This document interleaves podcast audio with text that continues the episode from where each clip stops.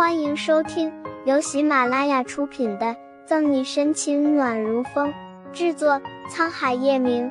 欢迎订阅收听。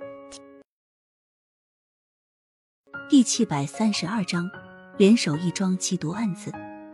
沈西被这动静给拉回了思绪，愣了愣，刚要拒绝，就听慕饶说：“你快点喝了，你边喝，我有事边跟你说。”沈西随即抬眼看了过去。看他严肃的神情不似作假，端起牛奶喝了一口。行了吧，赶紧说。穆饶嘴角抽了抽，做受不了他这副样子的扶额状。喝完少应付。随即又正了脸色。刚刚我接到了上面来报，缉毒大队请求与我们联手一桩缉毒案子，听说那案子颇有些蹊跷。有大案子要办，沈西来了精神。怎么个蹊跷法？我哪知道，就听别人说。你看着怎么样？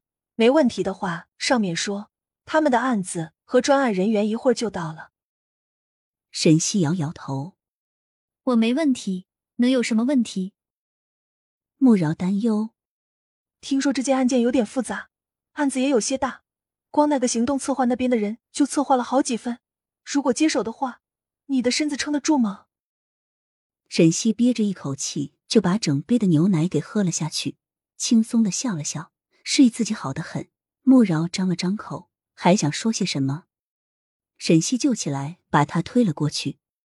快去回复，就说我们接了，让他们赶紧过来吧。穆饶无奈，就去给了对方回复。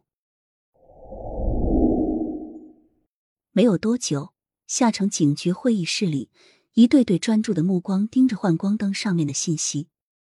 缉毒大队的专人解说：这次贩卖毒品的毒贩是群体作案，警方根据防制毒案件必查化学品来源的原则，将查缉毒品与查缉易制毒化学品相结合，深入追查制毒物品来源。随后，警方辗转多地展开调查，并发现三案制毒原料设备来源线索均指向以毛某英为首的团伙。随即成立专案组，对该团伙开展专项侦查工作。经侦查，专案组发现，该团伙以经营正规化工用品销售企业为掩饰，内部分工明确，作案手段狡猾。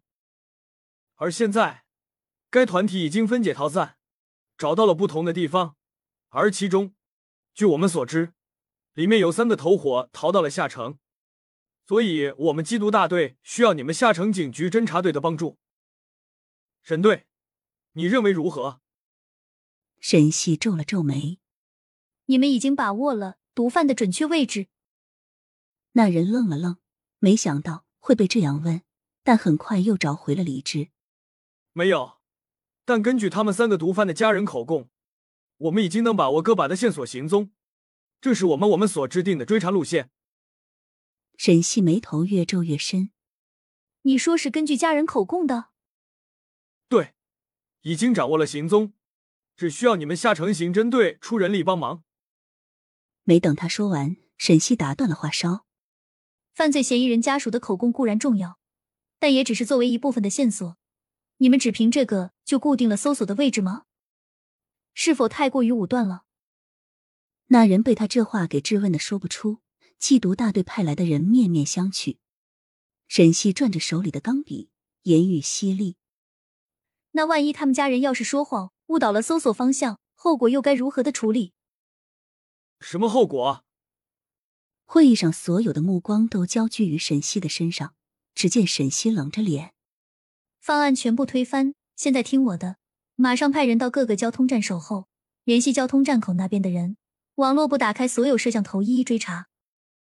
缉毒大队的人还想再说些什么，却在沈西不容置疑的目光下熄了声。警局里人影交错，这紧急的下令，个个忙得脚不沾地的。